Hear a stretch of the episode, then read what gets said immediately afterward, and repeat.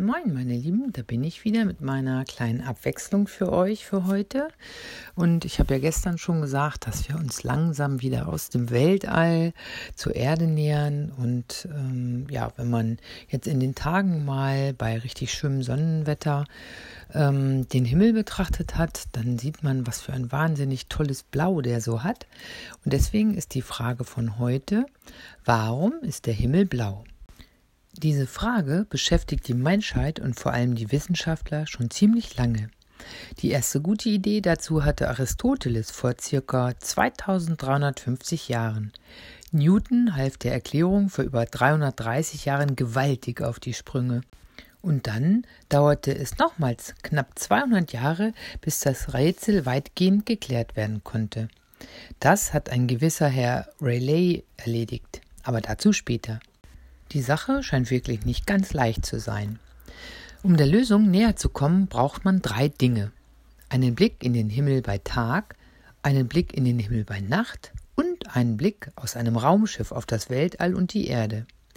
Bei Tag und bei Nacht in den Himmel gucken kann jeder. Und der Unterschied ist klar. Am Tag ist der Himmel blau und in der Nacht ist er schwarz. In der Nacht fehlt folglich etwas ganz Entscheidendes, die Sonne und damit ihr Licht. Für einen blauen Himmel braucht man also erstens Sonnenlicht. Darauf ist auch schon Aristoteles gekommen. Die Sache mit dem Raumschiff ist schon schwieriger. Aber vielleicht kennt ihr ja den Blick aus dem Weltall auf die Erde. Die Erde ist ein blauer Planet und drumherum ist das Weltall schwarz, trotz des, trotz des Sonnenlichts. Wenn man sich die Erde aber genau anguckt, sieht man um sie herum einen schmalen blauen Ring. Das ist die Atmosphäre. So heißt die Luft, die sich um die Erde herum befindet. Also, luftleerer Raum ist schwarz. Für einen blauen Himmel braucht man daher zweitens Luft. Licht und Luft zusammen machen also die Farbe des Himmels. Guckt man so in der Nähe durch die Luft, dann ist sie trotz des Sonnenlichts aber gar nicht blau, sondern durchsichtig. Erst wenn man wirklich in den Himmel guckt, also weit weg, dann erscheint er blau. Und wie das kommt, dafür ist jetzt ein kleiner Ausflug nötig zu den Teilchen.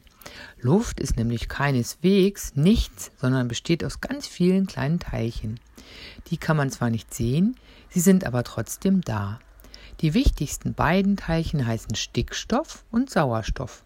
Das Licht der Sonne trifft in der Atmosphäre auf diese Luftteilchen. Licht stellen sich Wissenschaftler manchmal wie Wellen vor.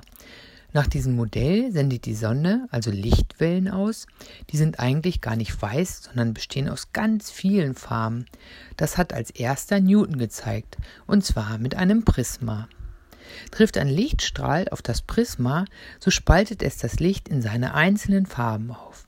Rot, Orange, Gelb, Grün, Blau und Violett. Jede dieser Farben hat eine andere Wellenlänge und man sieht sie zum Beispiel auch bei einem Regenbogen. Rot ist zum Beispiel langwellig und blau kurzwellig. Wenn die Lichtwellen auf ein Luftteilchen treffen, dann prallen sie davon ab und zerstreuen sich in alle Richtungen. Dieses gestreute Licht können wir sehen, weil es dann nämlich in unser Auge fällt. Da wir nur das gestreute Licht sehen können, ist nach dem Ausflug zu den Teilchen auch klar, warum Luft in der Nähe durchsichtig erscheint. Auf der kurzen Strecke treffen einfach zu wenig Wellen auf die Teilchen und dadurch wird zu wenig Licht gestreut. Guckt man aber in den Himmel, also weit weg, dann kann man das Ergebnis ganz vieler Zusammenstöße von Licht- und Luftteilchen sehen, den blauen Himmel, die gestreuten blauen Lichtwellen. Aber warum blau und nicht rot oder gelb oder grün. Dafür machen wir noch einen Ausflug, diesmal in die Küche. Man nimmt eine flache Schale, legt einen halben Apfel hinein und füllt so viel Wasser in die Schale, bis nur noch der obere Teil des Apfels aus dem Wasser ragt. Nun heißt es abwarten, bis sich das Wasser ganz beruhigt hat. Lässt man dann eine Rosine in die Schale fallen, bilden sich viele kleine Wellen. Die sollen das kurzwellige blaue Licht sein. Stoßen die kleinen Wellen auf den Apfel, dann prallen sie ab und werden in alle Richtungen gestreut. Genau das passiert den blauen Lichtwellen, wenn sie auf ein Luftteilchen treffen. Drückt man mit der flachen Hand einmal fest ins Wasser, dann bilden sich große Wellen, wie beim roten, langwelligen Licht. Die großen Wellen schwappen über den Apfel in die Schale einfach drüber und werden nicht zerstreut. Und genauso geht es dem roten Licht. Es wird mit seinen langen Wellen viel weniger von den Luftteilchen gestreut. Das blaue Licht wird also viel mehr gestreut als das rote Licht, ungefähr zehnmal so oft. Und da wir nur gestreutes Licht sehen und blau am meisten gestreut wird, sehen wir den Himmel blau. Die Idee mit der Streuung hatte Herr Relay und damit waren wir eigentlich am Ende. Wenn ja, wenn nicht der Himmel abends rot wäre und nicht blau. Aber das ist schnell erklärt. Man muss sich nämlich überlegen, wo die Sonne und wo der Betrachter steht.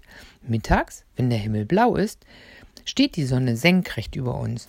Der Weg des Lichts durch die Atmosphäre ist kürzer als abends, wenn die Sonne tief über dem Horizont steht. Entscheidend für die Farbe des Himmels ist nur die Wegstrecke des Lichts durch die Atmosphäre. Ist der Weg durch die Atmosphäre lang, dann stoßen die Lichtwellen auf mehr Luftteilchen als bei einem kürzeren Weg. Mehr Luft, mehr Teilchen, klar. Das blaue Licht trifft auf der langen Strecke so oft auf die Luftteilchen, dass es fast ganz seitwärts herausgestreut ist, bevor es unser Auge trifft. Jetzt hat das langwellige rote Licht endlich eine Chance.